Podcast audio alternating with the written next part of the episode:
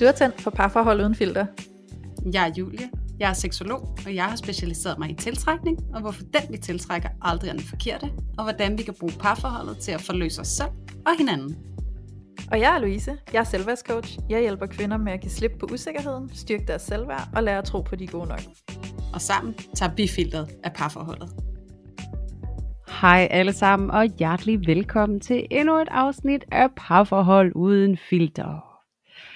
I dag, der skal vi snakke om endnu et spændende afsnit, som vi jo altid skal have i podcasten. Og det er et afsnit, som faktisk er grebet ud af nogle henvendelser, vi har fået af efterhånden flere omgange. Og øh, det vi skal tale om, det er det her med tid i parforholdet. Og tid, det er måske meget forsimplet, fordi der er faktisk rigtig mange udfordringer, konflikter og problematikker, som centrerer sig omkring måden, vi bruger vores tid på. Så det kan være, at man har udfordringer i parforholdet, fordi at den ene måske prioriterer arbejde og bruger en masse tid på det, mere end den anden gør. Det kan være, at den ene bruger mere tid på at være social uden for parforholdet og mødes med venner og veninder, mere end den anden gør. Og der kan være mange måder at disponere sin tid på, og det skal heller ikke være nogen hemmelighed, at vi efterhånden af flere omgange har hørt, at en anden velkendt tidsluger er den her kære gaming øh, hobby. det lød rigtig, det lød rigtig øh, okay nu bliver det lidt normativt, ikke? men det lød rigtig kvindet at kalde det en gaming hobby. Men øh, det står jeg gerne ved, og det er mangel på bedre indsigt og forståelse, tror jeg. Så det må I lige tage med. Men når det er sagt, så har jeg også selv haft en kæreste, der er gamer, så helt tabt er jeg heller ikke. I hvert fald ikke på problematikken eller konfliktfeltet omkring den måde, vi bruger vores tid på. Og det ved jeg jo også, at du heller ikke er, Louise. Du kender vel også lidt til det her? Ja, det gør jeg da. Øhm, ja, på, på flere måder, ikke? Altså, men, ja. øh, men i forhold til gamingen, så har jeg haft en kæreste engang, som var øh, rigtig meget gamer. ja, og, det, og så, så ved du måske lige så godt som jeg, at, øh, at det behøver altså ikke at være helt problemfrit, når at man virkelig har forskellige måder at bruge sin tid på. Øhm, fordi at det netop kan konflikte med, hvordan vi gerne vil bruge vores tid på vores parforhold og i vores parforhold. Ja. Og det er altså de her problematikker, som vi to vi skal kredse lidt om i dag, og prøve mm-hmm. at gøre vores lyttere lidt klogere på, og måske, hvis vi er rigtig heldige, så får vi bidraget med nogle alternative perspektiver på den her problematik, og ikke mindst nogle måder, vi kan tale om det på, og møde hinanden i, at ligesom finde en fælles fodfæste i, hvordan vi bruger vores tid. Ja. Så det glæder vi os rigtig meget til, men først så er vi jo nødt til at præsentere vores kære sponsor, Nøje Skincare, som vi er så heldige at få lov til at repræsentere her i vores podcast, fordi det er jo virkelig en sponsor, som vi er helt ærligt, legit, hånden på hjertet, ekstremt begejstret for. Ja. Og øhm, jeg kunne godt tænke mig at høre dig, Louise, hvad, hvad det er, som du har lyst til at fortælle om noget i dag. Jamen, altså for det første kan jeg jo bare lige sige det grundlæggende. Det er jo, at Nøje Skincare er det her helt fantastiske brand, der tager sig af skincare personaliseret til dig og din hud. Øhm, sådan så, at du kan gå ind og få lavet en hudtest på deres hjemmeside. Du udfylder nogle forskellige svar på nogle spørgsmål, de stiller dig. Ud fra de svar, du giver, så specialiserer de altså hudpleje til din huds behov. Og det er bare kæmpe genialt, fordi at hudpleje hurtigt kan blive en jungle, vi kan fare rundt i og prøve alt muligt, og ikke vide, om det virker eller ej, og øh, det kan simpelthen bare være en ulidelig jungle at være i.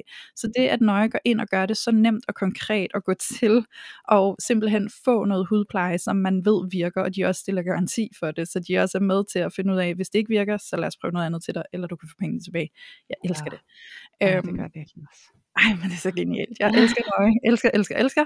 Øhm, og derudover, så er det bare lækkert. Øhm, og nu har vi jo faktisk snakket rigtig meget om, at Nøje jo øh, producerer hudpleje til dit ansigt, men hvad vi egentlig ikke har været så meget inde over endnu, det er, at det ikke kun til ansigtet, men der også til hele kroppen. Øhm, og det gør de jo faktisk både med en body and hand cream og en solcreme. Øhm, og jeg elsker faktisk, at solcreme også er en del af deres produktlinje. Fordi man kunne sige, når man skal have lavet sådan noget specialiseret øh, hudpleje, så kunne jeg sagtens have forestillet mig, at, at solcreme ikke lige var blevet tænkt ind i det. Og det elsker jeg bare, at det er, fordi jeg synes virkelig, at det her med solcreme kan hurtigt blive et postyr. Øh, særligt for mig, jeg har sensitiv hud. Jeg har noget, der hedder øh, rosacea også, og sådan, så min hud jeg kan faktisk godt blive enormt sart over for solcremer. Min, min hud kan blive lukket meget inden af, af almindelige solcremer. Så det der med at finde en solcreme, der kan passe til min sensitive hud, har været svært. Så jeg synes bare, det er så eminent, at jeg hos Nøje kan gå ind og få en solcreme, der er bestemt til min hud. Ikke? Øhm, så er jeg ligesom ud over hele den jungle. Ikke? Og, øhm, og derudover så laver de også solcreme til kroppen, og jeg jeg synes bare, det er så fedt, at de også har tænkt kroppen ind i det her. Det er ikke kun er ansigtspleje, men det faktisk er hele hylstret, ikke? øhm, og, øh, og det, som jeg især er forelsket i ved deres solcreme, det er faktisk, at den er koralvenlig. Og hvis I ikke ved, hvad det vil sige, så betyder det faktisk, at de fleste solcremer, de indeholder nogle forskellige ingredienser, som faktisk forurener vores øh, hav, øh, sådan så at det går ned og forurener koralrevet. Øhm, og der er en kæmpe problematik i, at rigtig mange koralrev, de uddør, både fordi folk dykker ned til dem, og at der kommer alle de her øh, affaldsstoffer i vandet, eksempelvis fra solcremer, men også fra alt det plastik, der ligger og svømmer rundt, alt muligt andet. Hele den her forurenelse af havet er altså med til at kvæle de her koralrev, og det er altså blandt andet dem, der skal give os ilt til hele øh, jordkloden kan dreje rundt ikke? Øhm, og fungere. Så det synes jeg bare er så lækkert, at de har taget højde for, og det er blandt andet også derfor, jeg er så mega stolt af, at vi samarbejder med Nøje, fordi jeg føler virkelig, at vi deler værdisæt med dem. Ja. øhm, så det synes jeg er genialt, og øhm, og så har de jo også den her body and hand cream. Julie, vil du ikke mm, lidt om den? Jo, jo, jeg er så glad for den. Den har virkelig, virkelig hjulpet mig. Og det er også fordi, at jeg er en af de der stakkels mennesker, som har gået til lægen og fået konstateret, at jeg altså har noget eksem på min ben. Ja. Og det skal jeg altså lære at leve med. Og, og jeg har været sådan lidt slået ud over det, for det har bare været sådan, du ved, sådan et rigtig gennemgående problem. Og du ved, så kommer sommeren, og nu vil jeg gerne have en kjole på, og åh, så er der de der ben, og det kan man se, og øvbøv, ikke? Og nu ja. er jeg altså begyndt på den her body cream, og den har bare bragt det fuldstændig ned. Altså det er sådan helt i dvale, og det gør mig bare så rolig, fordi en ting er, at det måske ikke er så pænt, den anden ting er, at det er en, undskyld mig, pain in the ass, når man mm. skal sove. Fordi det bare klør, og jeg har bare været så glad for, at Nøje endelig har, hvad kan man sige, bidraget med produkt, for jeg har prøvet så mange ting, også på apoteket, fundet den ene og den anden øh, fedtcreme, og hvad ved jeg, ikke? Mm-hmm. Altså for ligesom at prøve at holde det i ave, og også medicinske cremer, men det her, det gør altså, at jeg ikke behøver at bruge de der voldsomme medicinske cremer for at få det ned, men at jeg kan bruge den her body hand cream øh, regelmæssigt, hver gang jeg har været i bad, og så kan det ligesom holde det nede. Ikke? Ja, og så er den bare så mild, og ingredienserne, de er så, øh, hvad kan man sige, skånsomme, at jeg også bruger den på min søn. Øhm, ja. Og han, har jo, han er jo de her seks år, og har stadig sådan en meget fin, ung børnehud. Og det er altså bare ikke alting, man skal putte på sådan en hud. Så det her med, at når han lige har et eller andet, et par skrabede knæ faktisk, eller et par tørre hænder, fordi de nu vasker så meget hænder over i skolen, som de gør ja. post-corona, ikke? Øhm, så er jeg virkelig glad for, at jeg har et produkt, som jeg har rigtig, rigtig god ro i maven ved at bruge på ham også. Så det er bare så dejligt. Ja, det, åh, og det, det jeg, jeg, er jo bare, jeg er så glad for det her. Og det, og det måske, hvis der sidder nogen derude, som også har døjet med eksem, så ved I også godt, hvor frygteligt det er. Øhm, så det her ja. med, når, at man virkelig finder noget, som øh, er med til at, at fjerne det, eller nedbringe det, sådan at det ikke bliver til gene i samme omfang længere, så er det jo virkelig en kæmpe relief, altså. Ja, for søren da. Det er det ja. virkelig. Og øh, man kan sige til alle jer, der sidder derude, der måske øh, genkender øh, nogle af de her ting. Måske sidder du også derude og har noget eksem på din krop, som du godt kunne tænke dig at få en creme, der måske kan afhjælpe, og på sådan en mild fasong, som Nøjes creme, creme kan.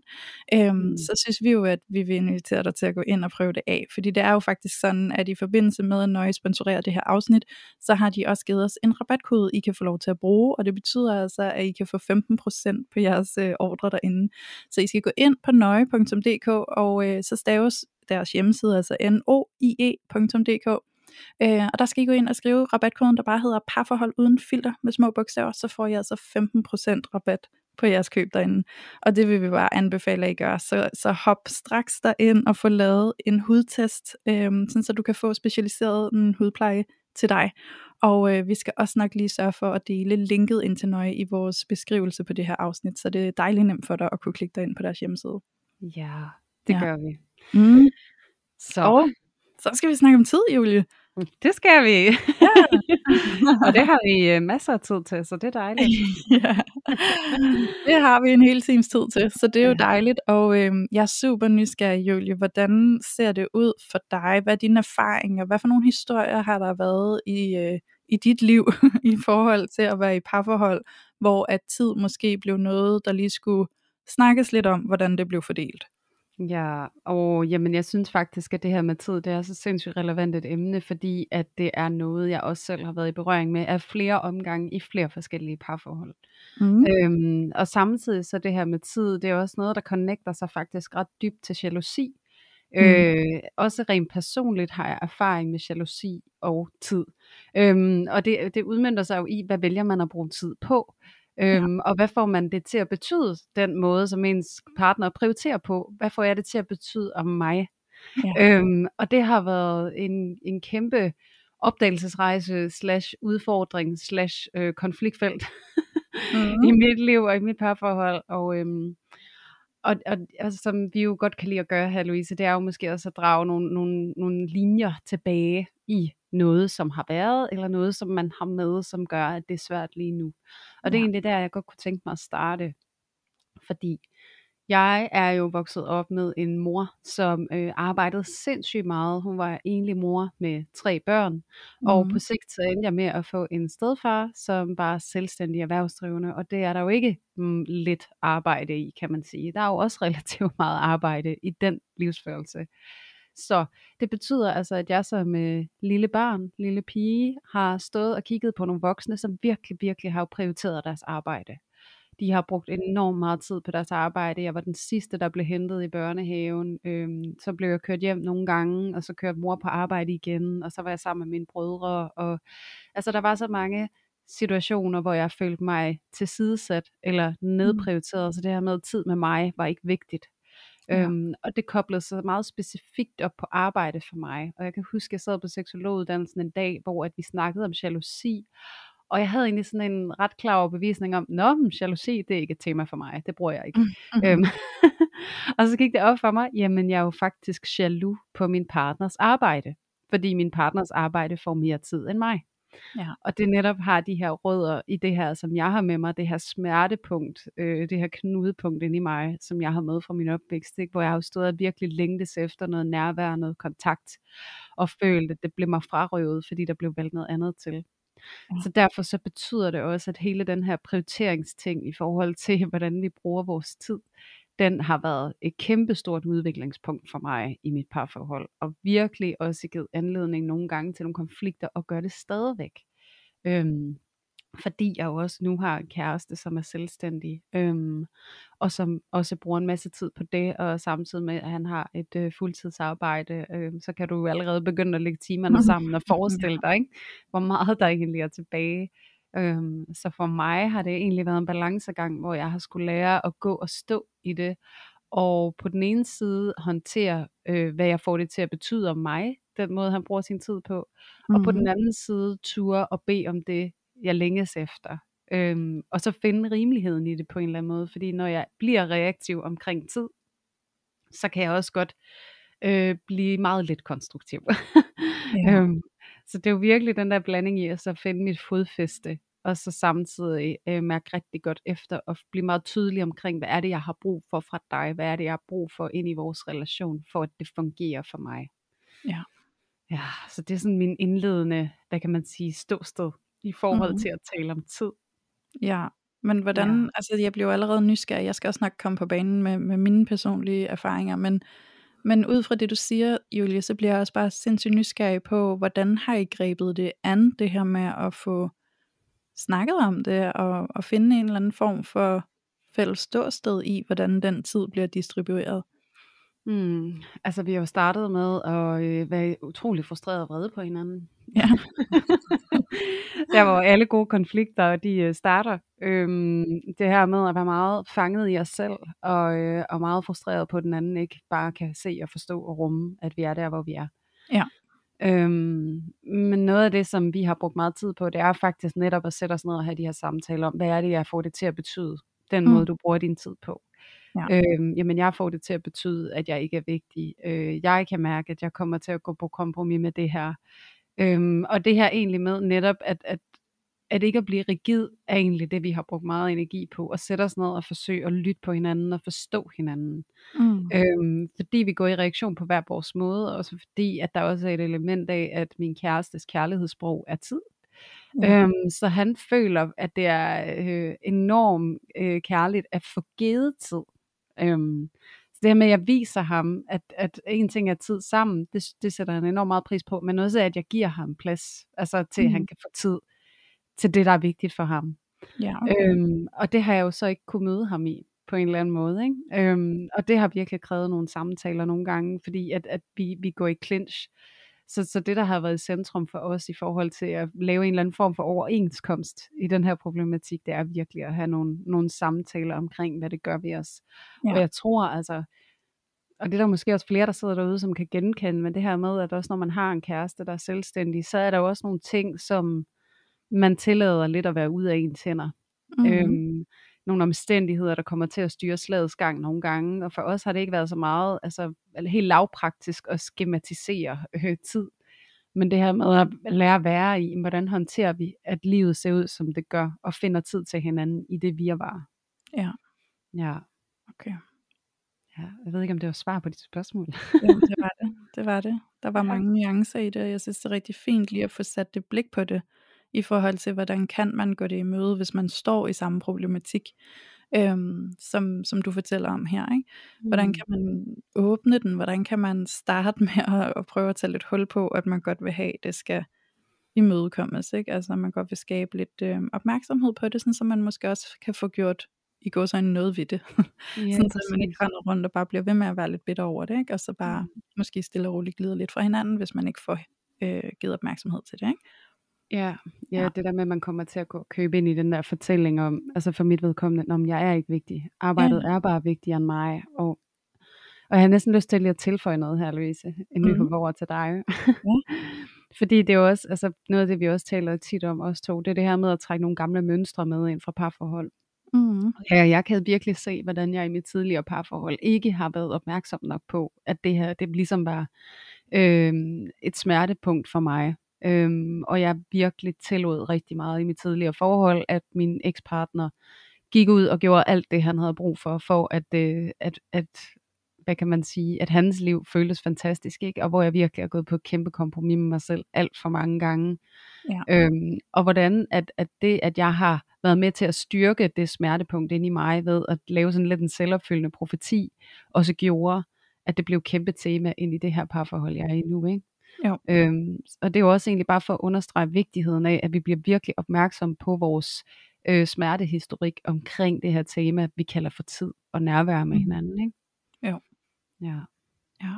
Jamen, det er vigtigt at få kigget på, også fordi ikke mindst så er det en kæmpe gave, når vi får den indsigt, at vi pludselig godt kan forstå, hvad det er, der sker med os, når vi bliver ked af det eller frustreret, ikke? Mm. Øhm, eller decideret vrede eller bitre øhm, i de situationer. Ikke? Så, er, så første step, det er virkelig at komme ind og få den indsigt, hvor vi forstår, hvad det er, vi har på spil, der får os til at reagere. Ja, præcis. Ja. ja. Ja, men, men jeg tænker sådan, inden vi dykker sådan videre ned i det, så kunne jeg jo også rigtig godt tænke mig at høre lige, hvor du står, Louise, og sådan, hvad, ja. hvad du har gjort der af tanker, eller hvad der ligesom er poppet op hos dig, op til at vi skulle lave det her også lidt mm-hmm. i forhold til tid. Ja, helt bestemt. Øhm, jeg har virkelig tænkt over, sådan, hvor, hvor ligger mine erfaringer i forhold til at have nogle problematikker i forhold til, hvordan vi øh, prioriterer tiden med hinanden. Og jo, øh, jeg har engang haft en kæreste, som jeg nævnte i begyndelsen, der var rigtig meget gamer. Og det synes jeg var svært, fordi at han, øh, jeg vil også måske tillade mig at sige, at jeg fik en fornemmelse af, at han måske også blev lidt bit af det på en måde, hvor han kunne være lidt afhængig af at sidde og game. Ikke? Øhm, og det gjorde han på en sådan en gamer-café. Så det var ikke noget, hvor han sad derhjemme, hvilket jeg tror kan være lige så frustrerende, fordi det er jo også at være fraværende i, i selskabet, eller hvad man siger. Ikke? Men, øhm, men det betød rigtig ofte, at han kom hjem sådan utrolig sent om aftenen, eller slet ikke kom hjem, eller jeg synes, det fyldte enormt meget. Jeg kan huske, jeg synes, det var frustrerende, og jeg kunne heller ikke helt forstå det. Øhm, så det var rigtig, rigtig svært for mig, fordi at det var virkelig sådan en følelse af afmagt, og sådan en følelse af, at jeg aner ikke, hvordan jeg sådan rigtig skal nå ind til dig, eller sådan, at vi kan mødes et eller andet fælles sted, hvor vi synes, det er lige fedt, ikke? Øhm, så det var rigtig, rigtig svært. Men det er mange år siden. Jeg var, øh, det 10 år eller mere siden. øhm, og så har jeg faktisk haft øhm, med min ekskæreste, og med min nuværende kæreste, har jeg faktisk haft nogle af de samme oplevelser i begyndelsen af forholdet, hvor at lige i den der sådan øh, startfase af forholdet, jeg vil sige de første sådan seks måneder-agtigt, og der hvor forelskelsen er så højest og alt det her, mm. øh, der havde jeg sådan nogle oplevelser, hvor at øh, vi boede ikke sammen endnu, og derfor betød det jo, at den tid, vi havde sammen, var planlagt tid. Det, var, det vil sige, det var jo aftaler, vi havde lavet, sådan, hey, vi skal ses på torsdag. Ikke? Øhm, og så kunne jeg risikere indimellem, at, øhm, at få en besked sådan på dagen, eller sådan et par timer inden vi skulle mødes, sådan, hey, min kammerat har lige skrevet og spurgt, om jeg kan ses. Øh, vil det være okay, vi rykker vores aftale? Og den landede altså bare tungt. Altså det var virkelig sådan en, øh, ej, hvorfor det? altså sådan, jeg kunne virkelig blive sådan helt sådan uforstående over for, jeg forstår slet ikke, hvor, altså jeg forstår det slet ikke. hvorfor skal du aflyse med mig for at være sammen med ham? Du kan da bare sige til ham, du har en aftale i forvejen, så du er nødt til at ses med ham en anden dag. Fordi vi har jo en aftale, så hvorfor skal du lige pludselig ses med ham i stedet for? Det forstår jeg slet ikke. Mm. Øhm, og det gjorde mig ked af det. Øhm, og, og jeg har det sådan her, Øh, det er sgu ikke fordi, at øh, jeg var øh, en controlling øh, bitch øh, på det tidspunkt.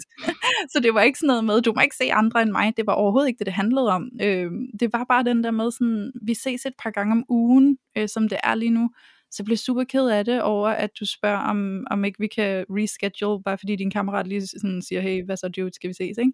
Øhm, jeg havde det sådan, hvis det nu var fordi, at han havde ringet og sagt, hvor du hvad, jeg har øh, gratis billetter til den vildeste koncert, skal du med i aften? Ved du hvad, go ahead, ikke? Altså det skal du selvfølgelig bare gøre. Øh, hvis det nu er fordi, at øh, der er nogen, der har ringet og sagt, at der er nogen, der er alvorligt syge, der ligger på hospitalet, og du skal ud og besøge dem, go ahead, selvfølgelig skal du gøre det. Men det der mm. med, at det var bare en sådan helt regulær øh, kammerat øh, aftale ikke? altså sådan noget hænge ud, det tænkte jeg sådan, det forstår jeg ikke, hvorfor du skal skifte ud med vores aftale. Øhm, mm. Jeg blev jo ked af det, fordi jeg følte mig valgt fra. Mm. Jeg følte lige pludselig, at øh, det var sjovere end mig. Øhm, så det blev jeg ked af. Øhm, og særligt også, hvis jeg sådan havde pakket taske, fordi jeg skulle overnatte hos ham og alt muligt andet. Ikke? Øhm, og så står man der og har gjort en masse ud af det, og så, nå, ikke alligevel. Ikke? Mm. Øhm, og der kan jeg godt huske, at jeg sådan, og det er jo også kvæg, at det var begyndelsen af relationen, altså starten på parforholdet, hvor vi jo ikke kendte hinanden helt vildt godt endnu, så var jeg lidt mere tilbageholdende med at sige noget, så de første par gange var jeg nok bare meget eftergivende, og sådan, okay, fint nok, og så sad jeg bare og var lidt bitter for mig selv derhjemme. Ikke? Øhm, indtil at jeg ligesom godt kunne mærke, sådan, det, det er ikke fedt det her. Altså, og så måtte jeg jo sige noget, ikke? og så måtte jeg jo sige, prøv at høre, jeg bliver sgu ked af det, fordi jeg synes, det er lidt ærgerligt, at, øhm, at du bare lige pludselig øh, aflyser vores aftale for, for noget så simpelt, som bare lige at hænge ud med din kammerat. Det kan du vel også bare gøre dagen efter. Øhm, og så snakkede vi om det, og nu, øh, nu er det så længe siden, så jeg kan faktisk ikke huske sådan detaljerne i samtalen, eller hvad der er blevet sagt, eller noget som helst. Men det, som jeg øh, ved, det er bare, at det var vigtigt, vi snakkede om det, for det var vigtigt, at jeg fik givet udtryk for, hvordan det landede i mig, og hvad det gjorde ved mig, sådan så han fik muligheden for at forstå det, fordi det var han uvidende over. Øhm, og det, det, det sagde han til mig, at det, det, det vidste han slet ikke, og det var slet ikke sådan, han havde set det, og det var han selvfølgelig ked af. Og så, øhm, og så kunne vi ligesom rykke videre derfra, og, og ligesom få, hvad kan man sige, en eller anden form for fælles idé om, hvordan skal det fungere, når vi har en aftale, ikke? Øhm, og det var rigtig rart, for på den måde, så kunne vi ligesom mødes i et fælles ståsted, hvor at, øh, vi begge to kunne være. Ja, det du beskriver der, det lyder jo egentlig som sådan en rigtig god gedin forventningsafstemning, ikke? Jo, det tænker jeg. Altså sådan helt vildt, fordi det var igen det der med, han vidste ikke, det ramte mig. Og hvis ikke jeg havde sagt, det ramte mig, så havde han fortsat ikke vidst det. Så kunne jeg fortsætte med at gå og være bitter og så vil det komme til udtryk, sådan, så vil det sive ud som sådan noget utilfredshed fra mig af, ikke? som jo kan komme som alle mulige små irriterende stikpiller, hvor man måske bliver lidt, øh, ja, lidt ikke så rar at være sammen med. Ikke? Så det er, jo, det er jo bare så vigtigt at få det sagt, i stedet for at lade det gå og sive. Ja, præcis. Og så tænker jeg jo også, at, at, at det er jo ret fint, at I egentlig kan finde en eller anden form for overenskomst i kraft af, at du får det fortalt og sat ord på, mm. og at du ligesom gør dig selv tydelig over for ham. Ja. Øhm, og så er der jo også dem, der har erfaringer med, at selvom man ikke, altså selvom man måske prøver at gøre sig helt enormt tydelig, at så den anden ikke rigtig øh, har lyst til, at, at indgå i dialog omkring det, fordi de måske selv bliver Mm. ramt i noget, ikke? Jo, jo. Ja. Det kan jo også være ren og skær uenighed om det. Altså det kunne jo også godt være, at man står over for en partner. Lad os sige, at vi har en partner, der arbejder helt vildt meget, eller elsker at gå ud med sine venner hele tiden, og bruger meget tid på det, og så sidder man tilbage og føler sig sådan lidt glemt, eller sådan lidt ikke prioriteret. Ikke? Mm. Øhm, og, og man kan jo også, altså selvom man så tager det op og snakker om det, og gør sig selv meget tydelig, i at, at der er en, altså der er noget her, hvor jeg mangler lidt, altså jeg mangler sgu at mærke, at jeg også bliver prioriteret, ikke? Øhm, man kan jo også godt risikere, at ens partner bare ikke er enig i, at den prioritering skal finde sted i den grad, man har behov for. Og det er jo rigtig, rigtig, rigtig svært, ikke? Mm. Øhm, og, og der tænker jeg, at noget af det, som jeg får øje på, det er jo, at vi skal få øje på de forskelligheder, der er i os, og hvorfor vi gør os de prioriteter, vi gør. Og jeg kan ikke lade være med at tænke på de her instinkter, vi har snakket om før. Mm. Vi har jo det her sociale instinkt og over, overleverinstinkt, og, og det her intense instinkt, som også bliver kaldt sexual instinktet, ikke? Ja. øhm, som jo kan have en kæmpe betydning for, hvorfor vi prioriterer, som vi gør. Ikke? For det kan jo godt være, at du har en partner, som har øh, socialinstinktet som det primære, som betyder, at det måske betyder enormt meget for dem at komme ud og socialisere sig, og komme ud og være sammen med en masse venner, og, og lave mange ting ude i det sociale, i stedet for at være derhjemme på tomandshånd. Ikke?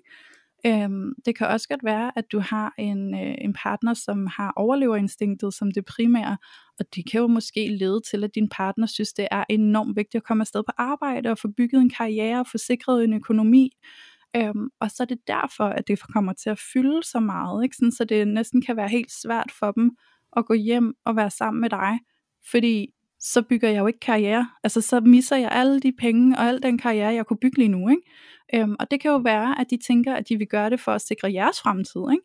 Så, så det er det der med at komme til at forstå nogle af de der sådan bagvedliggende øhm, mekanismer, der også er med til, at vi vælger, som vi gør, og prioriterer, som vi gør, og hvorfor det er vigtigt for os hver især på forskellige måder. Ikke?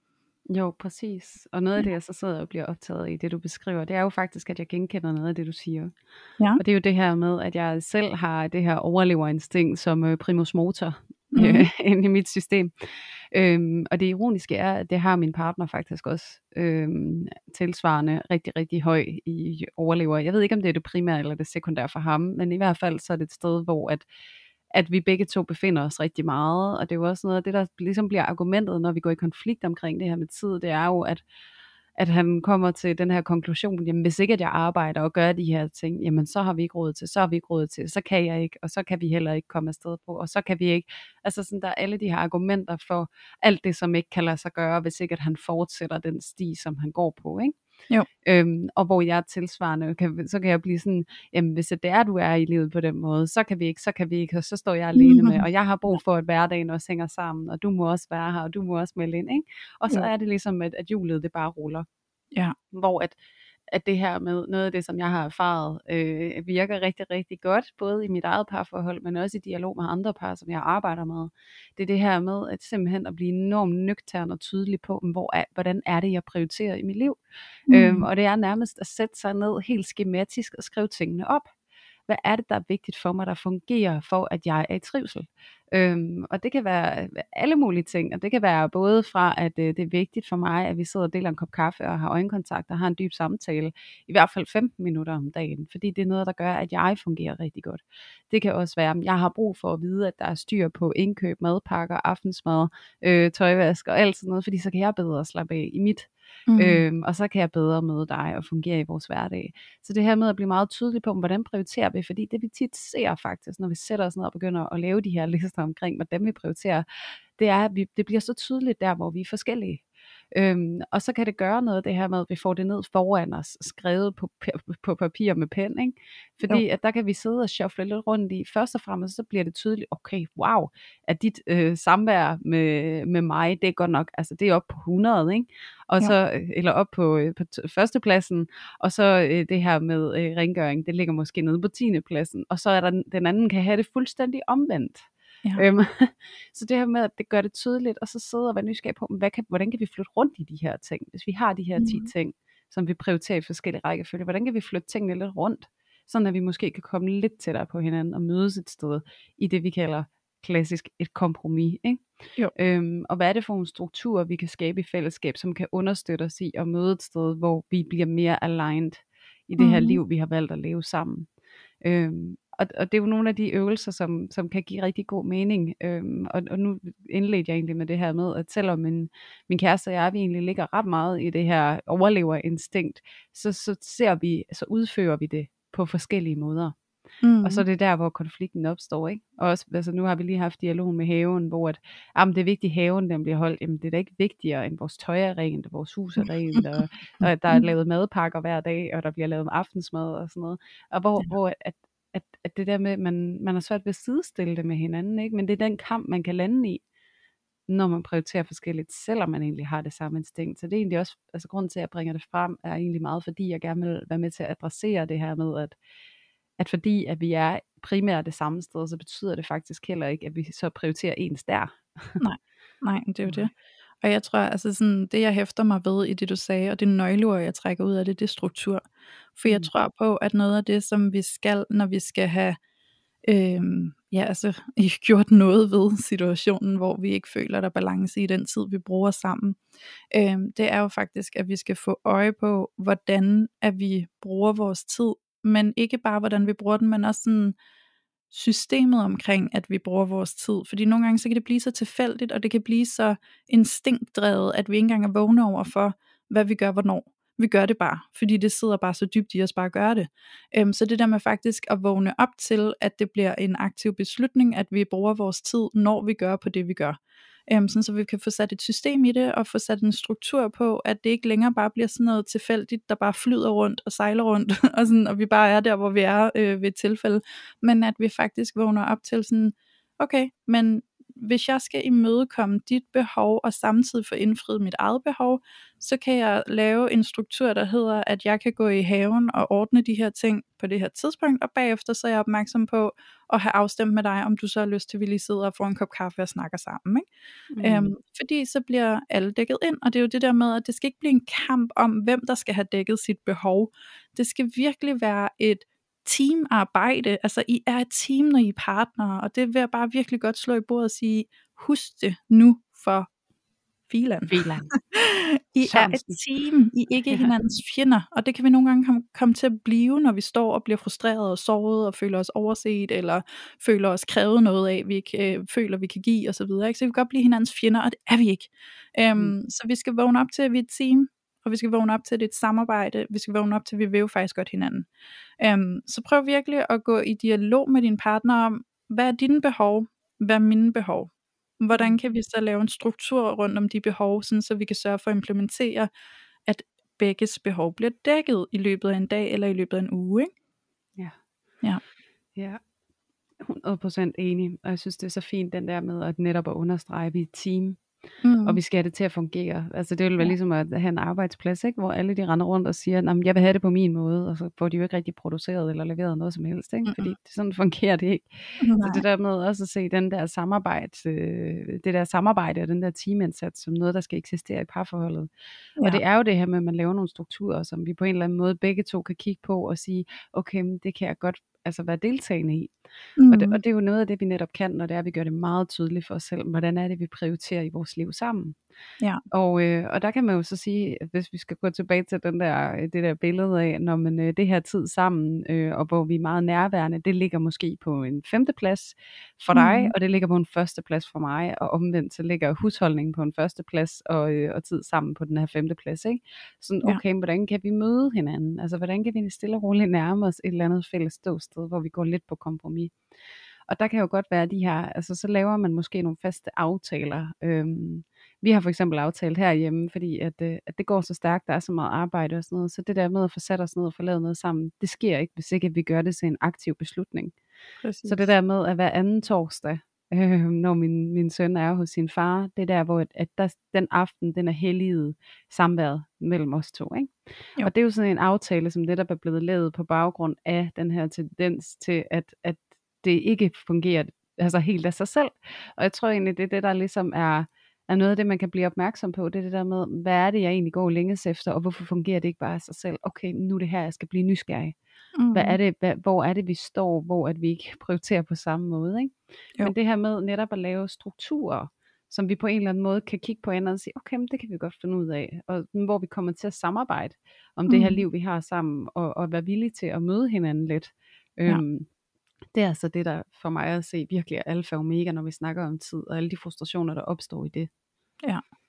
Og så tror jeg også, det bliver øhm, på, på sigt, når man har øvet sig rigtig meget i at blive vågen og bevidst omkring de mønstre, der ligger, så tror jeg også, man kan blive god til at tage de her aktive beslutninger øh, i nuet, i momentet. Øhm, at man ikke nødvendigvis altid skal læne sig ind i at skemalægge ting. Ikke fordi der er noget galt i det, men jeg, jeg tror, der sidder nogen derude, der tænker, ej, det lyder altså ikke særlig romantisk, eller det lyder ikke særlig sexet at skulle skemalægge det. Og det kan jeg godt forstå, at det ikke gør. Øhm, for nogen kan det være en skide god funktion, der virkelig holder tingene kørende, øhm, som ikke har et problem med, at det ikke virker sexet eller noget som helst. Men for dem er jer, der måske sidder og tænker, åh, det bliver lidt uromantisk, når det skal skemalægges. Øhm, så måske overgive jer til, at for en begyndelse kan det være nødvendigt at lave øh, så øh, konkret en struktur, at man måske er nødt til at lave en aftale på en bestemt dag. Øhm, og så ved, at øvelsen består i at blive så opmærksom og så bevidst i processen af, hvordan I bruger jeres tid, at det på et tidspunkt bliver mere flydende for jer at tage de aktive valg i momentet. Ikke? Fordi det bliver jo også noget med at forstå hinanden. Hvis nu jeg står over for en partner, der har øh, primær instinkt i overleveren, og derfor har brug for, at der er ryddeligt og pænt i hjemmet, så kan jeg jo begynde at forstå, jamen grunden til, at han render rundt og gør rent og vasker op og gør alle de her ting, det er faktisk, fordi han har brug for at få det ud af verden, så han kan være sammen med mig og slappe af i at være sammen med mig. Ikke? Sådan, så jeg kan begynde at få den forståelse, i stedet for at jeg sidder og, øh, og er bitter, og, og, og hvad sådan hedder, øh, altså sidder og grænsker over sådan, oh, hvorfor render han rundt og laver alle de der ting, når vi kunne sidde og hygge os lige nu, ikke? Altså sådan, man har mm. virkelig forvent perspektivet rundt og sige, det gør han for at få tid til mig, ikke? Og jo hurtigere han kan gøre det, og jo mere jeg måske hjælp ham, så vil vi komme tættere på det tidspunkt, hvor han har tid til at sætte sig og slappe af og kunne være nærværende, fordi han ikke har hovedet ude i køkkenet, hvor han tænker, at det hele står sejler, jeg skal ud og gøre noget. Ikke? Ja. Øhm, og på samme måde øh, med alle de andre øh, konstellationer, der kan være med forskellige instinkter, som vi prioriterer øh, og fokuserer på. Ikke? Hvis nu at din partner har et behov for at komme ud og være social, jamen så er det et behov, der skal dækkes ind for, at din partner er lavet op. Og det øh, vil jo betyde, at når din partner er lavet op, så er din partner i bedre stand til at være nærværende sammen med dig. Så det kan jo mm. også godt hedde sig, at man snakker lidt om, godt, jamen du har brug for at komme ud og være social. Gør det, og så kom hjem til mig, og så hygger vi. Og så kan man måske snakke lidt om, hvornår gør vi det? Og altså sådan, er det samme dag, du har brug for at gå ud, og så kan der være tid til mig, når du kommer hjem, eller er det på forskellige dage, du er ude i dag, men så er du også hjemme i morgen og kan være sammen med mig, eller sådan. Prøv at snakke meget øh, detaljeret og konkret ned i tingene, for jo mere specifikke I kan blive omkring det system, øh, jo mere er I forventningsafstemt, og jo højere sandsynlighed er der for, at der er ikke nogen, der står tilbage og føler sig overset. Ikke? Ja, lige præcis. Ja. Og det er jo det, som du bliver ved med at vende tilbage til. Øh, som jeg også hører, det er jo netop det her med, prøv nu at samarbejde. Og i stedet for ja. at gøre den anden forkert, fordi at de er forskellige for dig selv, mm. så, så vær nysgerrig på, hvad det er, det er et udtryk for. Og måske netop være nysgerrig på, hvordan kan jeg nærme hvordan kan jeg støtte, hvordan kan jeg hjælpe. Altså, jeg, jeg kommer på et helt lavpraktisk eksempel, at at nogle gange, når at, øh, at min kæreste synes, vi skal være sammen, så kommer han ud og hjælper med at smøre madpakken. Ikke? Øhm, og så den madpakke, i stedet for at den tager øh, et kvarter at lave, så tager det måske øh, syv minutter, ikke? Jo. Så, så det der med netop, hvordan kan jeg så bidrage til, at du har lyst til at øh, calm down, og ligesom at være sammen med mig, hvordan kan vi ligesom hjælpe hinanden der, sådan at det bliver muligt. Og så vil jeg også gerne lige sådan, øh, også lidt prøve at imødekomme de kære lytter, der sidder derude og tænker sådan, wow, hvor er det bare vildt uromantisk og skemalægge, at man skal gå tid sammen. Øhm, på den ene side ja, på den anden side nej, fordi at det er langt mere romantisk og dejligt at gå med forventningsglæde, end det er at gå med frustration over, kommer det her nogen til, til at ske. Ja. Øhm, så det her med, at man ser det som, oh, så ved jeg i hvert fald, det kommer til at ske der, det kan altså virkelig, virkelig tage toppen af enormt mange frustrationer, konflikter og skænderier i løbet af en uge, når man har en vidshed om, at det her punkt, det kommer. Øhm, fordi noget af det, der skaber konflikterne, det er faktisk den her følelse af, at der ikke er udsigt til, at vi bliver imødekommet i det, der er svært for os, og det vi har brug for. Ja. Så, så det her med også at være nysgerrig på, hvordan kan du etablere det for dig selv, sådan at du kommer tættere på at skabe det for dig selv, som du har brug for. Mm. Øhm, og det er jo egentlig der, det starter, og nej, vi kan ikke altid få det, og jeg har lyst til at let at tage ind i også den der romantiserede fantasi om, at, at vi skal bare have en partner, der kan læse os, og bare, hvis det er den perfekte partner, så vil de det samme som os, og sådan noget, hvor det er lidt noget bullshit, som vi på en eller anden måde også skal gøre op med her. Øhm, ja. Du skal skabe det for dig selv. Du skal lære at blive tydelig omkring dine behov. Du skal lære at få kendskab til dine egne behov. Du skal lære at gå i samarbejde med andre omkring dine behov. Mm. Øhm, fordi at der hvor det bliver smertefuldt, det er jo egentlig når vi sidder med en uindfriet forventning eller forhåbning om, at der er nogen, der læser os og imødekommer os. Sådan ja. at vi kan lænde os tilbage og føle os elsket og set og hørt. Men sandheden er, at tit og ofte så kræver det faktisk et relativt stort stykke arbejde at afstemme, hvordan vi gerne vil være til stede i livet med hinanden. Mm. Og dermed sagt også sådan, det er der altså ikke noget unaturligt i, det er der ikke noget farligt i. Det er ikke fordi I er dårlige sammen eller forkerte sammen nødvendigvis. Det kan faktisk bare være et spørgsmål om, at I netop er blevet stillet i den position, hvor I kan lære at mærke efter og tage stilling til, mm. hvad er vigtigt for mig i det her liv, og ja. hvordan bliver jeg medskaber af det, der er vigtigt for mig i det her liv, i stedet for bare, i stedet for at være bystander, og så stå ja. og vente på det, ikke? Jo. Jo, og jeg, ja, så jeg kan da i hvert fald mærke helt personligt i forhold til det, du snakker om, at for mig, det der med at have en aftale i fremtiden, ikke? Altså, når jeg siger fremtiden, så mener jeg ikke øh, om et år, vel? Jeg mener sådan bare om et par dage. Øhm, det er jo også med til at give mig en sikkerhed.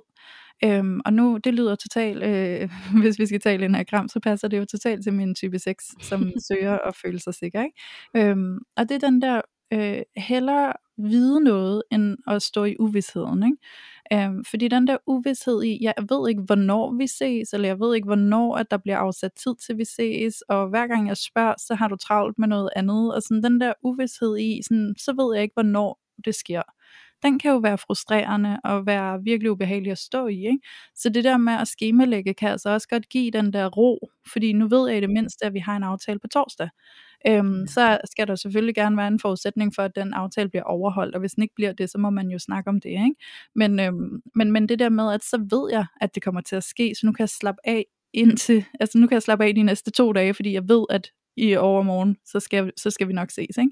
Mm. Øhm, og, og så tror jeg også, noget som jeg også øhm, gerne vil byde ind med, det er, at jeg lytter til en øh, lydbog i øjeblikket, der hedder Atomvaner af James Clear, og han snakker faktisk om denne her øh, dopaminudløsning, som sker, når vi går og glæder os til noget. Så mm. faktisk så er der studier, der viser, at dopaminudløsningen sker ikke øh, i lige så høj grad i det moment, hvor vi laver det, vi har planlagt at lave, men den sker, når vi går og glæder os til det, vi skal lave. Mm. Øhm, så, så et perspektiv, man kunne give sig selv, i stedet for at blive irriteret over, at vi skal skemalægge noget, så vend perspektivet rundt og sig, hvor er det fedt, at vi kan planlægge det her, sådan, så jeg kan gå og glæde mig til det. Fordi det er præcis det samme, der sker, hvis du booker en rejse. Nu er jeg jo total rejsehjerte, ikke? Altså elsker at rejse, så jeg taber totalt ind i den her følelse. Der er ikke noget federe og mere dopaminudløsende for mig, end at sidde og booke en rejse, og så gå og glæde mig til, at jeg skal afsted. Og den sådan glæde og den begejstring, den er endnu større, når jeg booker rejsen, og når jeg går og venter, mig, venter på, at jeg skal afsted, end den er, når jeg egentlig er afsted, ikke? Mm. Øhm, og det er det samme, som du kan bruge i forhold til at have nogle aftaler med din partner. Det kan jo være en helt almindelig hverdagsaftale, hvor I bare har aftalt sådan, hey, på torsdag, så skal vi bare slappe af og hygge os derhjemme, og vi skal ikke have nogen forpligtelser, der er ikke noget, vi skal tage os af, andet end bare at være sammen. Ikke? Det kan også godt være, at I har aftalt, at I skal ud i byen og have en lækker middag. Det kan også godt være, at I har aftalt, at I skal bruge weekenden på at tage på en eller anden form for spa-oplevelse, eller weekendtur til Paris, eller hvad I nu kan finde på af ting og sager. Ikke? Men det der med, at I har noget i sigte, som I kan gå og glæde jer til, det er dopaminudløsende. Så prøv at vende perspektivet rundt til, at det faktisk er noget, du kan gå og glæde dig til, i stedet for at være irriteret over, at det er noget, der var nødvendigt at lægge i skemaet. Ikke? Ja, det synes jeg er et sindssygt fedt perspektiv at tage med ind i det, Louise. Ja. Og det er jo egentlig også, altså sådan, så er det jo måske mere teoretisk beskrevet, når du lægger det frem på den måde, og det er jo så fint, fordi at, at det, der, det, som jeg så beskriver, det er jo netop den følelse, der er af netop det, du beskriver. Ikke? Altså Jo. hvordan jeg kan mærke, at det giver mig mere ro, og det giver mig glæde. Og det er jo egentlig også vigtigt for mig at understrege, at fordi man afsætter tid, betyder det ikke, at man skal opfinde den dybe tallerken. Det betyder ikke, at man skal på date. Det betyder ikke, at man skal ud af huset. Det betyder, der, det behøver ikke betyde, at der skal ske en hel masse. Fordi hvis nu man er også sådan, om oh, det kan vi ikke have økonomi til, eller åh, oh, det er lidt svært, og vi har børn, og de sover, og hvordan gør vi det? Og sådan, det, pas på med at se alle begrænsningerne, fordi det, det der Ja. kan være aftalen, det kan også bare være at sige, jamen torsdag aften, eftermiddag, den er bare blokeret. Det er måske, vi skal aftale, vi skal ikke have nogen telefoner, for der er ikke noget, der skal distrahere os. Vi skal være Mm. nærværende med hinanden øhm, Ja. omkring det, der så opstår. Og det kan være at drikke en kop kaffe, det kan være at ligge og se en serie på Netflix, det kan være Mm. whatever. Øh, altså, det, I sætter selv barn for, hvad det er, I skal bruge den her tid på sammen. Men, men kerneessensen i det er egentlig bare det her med netop at blokere tid sammen. Ja. Sådan at, at det ikke bliver sådan en ting netop, som man skal gå og være dybt frustreret over. Mm. Ja. Ja, og øhm, egentlig også gøre det, altså vi- det behøver ikke altid kun at være på sigt, altså sådan på torsdag, men det kan også bare Mm. være om en time. Altså sådan, det er det der med, sådan, at Yes. forventningsafstemme kan også ske på meget kortere bane. Ikke? Altså mig og min kæreste, vi gør det rigtig meget. Øh, det er bare blevet lidt en vane for os, og jeg tror, det er det, der blandt andet gør, at vi øh, balancerer rigtig godt i det der med tid sammen. Det kan være, at vi står og laver mad, og så allerede der, så spørger vi hinanden, eller den ene spørger den anden, skal vi ikke spille backgammon, når vi har spist? Mm. Jo, det kan vi godt. Eller vi spørger sådan, hvad skal du lave i aften? Hvad har du tænkt dig at lave i aften? Ikke? For det kan jo være, at den ene havde lyst til at sidde og se en serie. Det kan være, at den anden havde lyst til at sidde og arbejde. Det kan være, at den ene havde en forhåbning om, at vi skulle spille backgammon sammen. Altså, nu snakker jeg om backgammon, det, er det spiller vi rigtig meget. Øhm, så, så det der med faktisk at forventningsafstemme på den korte bane, på den rigtig, rigtig korte bane, som kun lige ligger Mm. inden for de næste par timer. Sådan så, at der ikke er et eller andet, men nu har vi siddet og spist, og så har vi ryddet op efter maden, og så øh, går den ene i, i, i det ene rum, og den anden går i det andet rum, og så er man sådan lidt, Nå, øve, jeg troede, vi skulle lave noget sammen. Jamen, jeg vil gerne arbejde, og det er da lidt Ja. irriterende, hvis jeg ikke kan få lov til det. Og det er det der med, når man ikke er forventningsafstemt, ikke? Så det der med virkelig bare at sige noget, ikke? Altså, det er virkelig ja. det, som jeg ser som nøglen. Øhm, snak med hinanden. Altså, forventningsafstemt. Spørg. Altså, så hvis du står med følelsen af, at du godt vil arbejde efter, I har spist, så sig det. Hey, når vi har Mhm. spist, så kan jeg faktisk rigtig godt tænke mig at lave noget arbejde. Okay, fedt nok, men så ved jeg det. Så kan jeg begynde at indstille mig på, at jeg, at jeg skal finde på et eller andet andet at lave, ikke? Ja. Um, og det kan jo også lige så vel være, hvis I har børn, sådan, hey, når vi har puttet, skal vi så øh, se en film sammen? Eller det kan være, der er en, der har brug for at sige, hey, når vi har puttet, så har jeg lige nogle opgaver, jeg har brug for at få ud af verden, sådan, så jeg kan slappe af. Ikke? Så mm. det Mm. der med virkelig også at forventningsafstemme på den korte bane, så det ikke altid kun handler om at lave øh, skemalagte dage, hvor vi skal vide, at her skal vi på date, eller her skal vi hygge, eller se en film, eller eller andet. Men også bare Mm. sådan i dagligdagen, fra time til time, sådan afstemme, hvad, hvad, hvad går du med ind i hovedet? Ikke? Hvad er dine planer? Fordi så kan jeg også lige vide det, og så kan jeg også komme med mit input til, hvad jeg har lyst til. Ikke? Ja, præcis. Ja, Præcis. så vi går forbi hinanden og misforstår hinanden. Ja, og det er så vigtigt, og det er egentlig også, altså sådan, og det er fedt, du i taler sætter det, fordi det er jo også noget, jeg selv kommer til at lægge mærke til, ikke? Og det er jo også fedt nok Ja. lige at blive gjort opmærksom på, hey, anerkend lige det, der er anerkendt, ikke? Jo. Fordi at, at det er jo også noget, vi gør rigtig meget, hvor at, at vi spørger hinanden hver eneste dag, hvad er dine planer i dag, og hvordan ser aftenen ud, og hvad er det, der skal ske, og hvad har du brug for, og hvad har du lyst til, ikke? Jo. Altså sådan det der med, at man netop, altså man opfører sig som om, at man netop er i et bevidst samarbejde med hinanden. 100 procent. Øhm, og det er jo det, der-? Ja, og det er det, der også giver roen. Det er netop det der at check ind, hvor man, man navigerer ud fra øh, devisen om, at vi netop er et samarbejdende team, som, som samme eksisterer i et eller andet format. Ikke? Altså Jo. det er jo virkelig at føle sig set og hørt og anerkendt, bare i det, at man bliver spurgt. Mm. Øhm, og jeg tror også, det der, hvor frustrationen nogle gange opgår, det er jo, når vi netop, eller opstår, det er jo, når vi netop ender med bare at gå rundt med hovedet op i ja, du ved hvad, på os selv, ikke? og ikke få orienteret os ud af, og ikke få set øh, hinanden, øh, Ja. men tager lidt hinanden for givet. Øhm, så det er jo virkelig det der med at forvente den bøtte rundt. Og her til sidst, så vil jeg altså også bare gerne lige runde det her med gaming, fordi det synes jeg næsten ikke, vi kan komme udenom. Der er så mange lyttere, der har skrevet til os, at det her med gaming, det er et problem. Mm. Ja. Ja, ja. Så det, det er vi næsten lige nødt til at komme omkring her, inden vi får rundet af i dag. Og øhm, noget af det, som Louise jeg jo talte om, det er faktisk inden, at vi begyndte at optage i dag, det er det her med, at der kan jo være flere nuancer til det, fordi man kan jo egentlig sådan helt regulært godt sidde med en partner, som i et eller andet format har en, øh, hvad kan man sige, et misbrug af spil. Mm-hmm. Mm. Øhm, og det er jo ligesom man kan have med alt muligt andet. Øhm, der kan man jo desværre udvikle misbrug, hvor man ligesom overforbruger det her, og man kan nærmest ikke slippe det. Og det er jo fordi, man får de her dopamin rushes i hjernen. Ja. Men der er det altså også rigtig, rigtig fint øh, stadigvæk, at egentlig at køre samme model, fordi at, og det er egentlig også det, jeg gerne vil øh, frem til med det. Det er det her med, at vi tror måske, at det er sådan meget særskilt, og det er rigtig svært, og det er fordi, det kan føles enormt invasivt, at det her spil, det fylder så meget men det er egentlig lidt det samme, og jeg tror at nogle gange, så mange, særligt forældre, de tager fejl af, at det kun er børnene, der har brug for at få reguleret deres skærmtid, øhm, og glemmer lidt sig selv. Men det kan være en rigtig fin måde at gå i dialog omkring det på, at sige, jeg har brug for måske, at vi bruger mere tid sammen.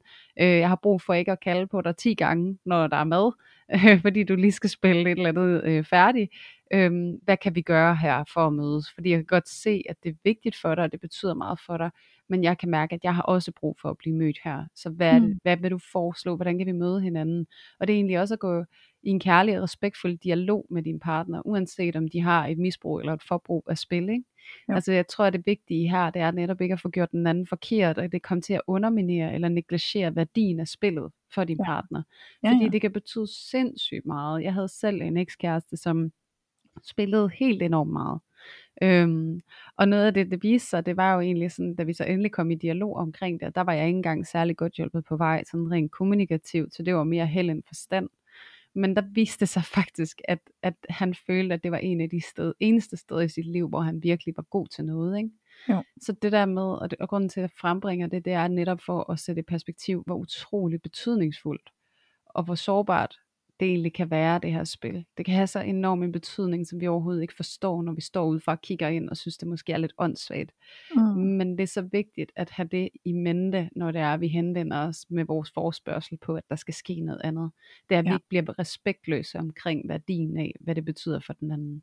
Helt sikkert. Og jeg tror, at med det du siger, så vil det jo også være rigtig, rigtig, rigtig fint at spørge din partner, hvad spillet betyder for din partner. Ikke? Altså sådan, Mm.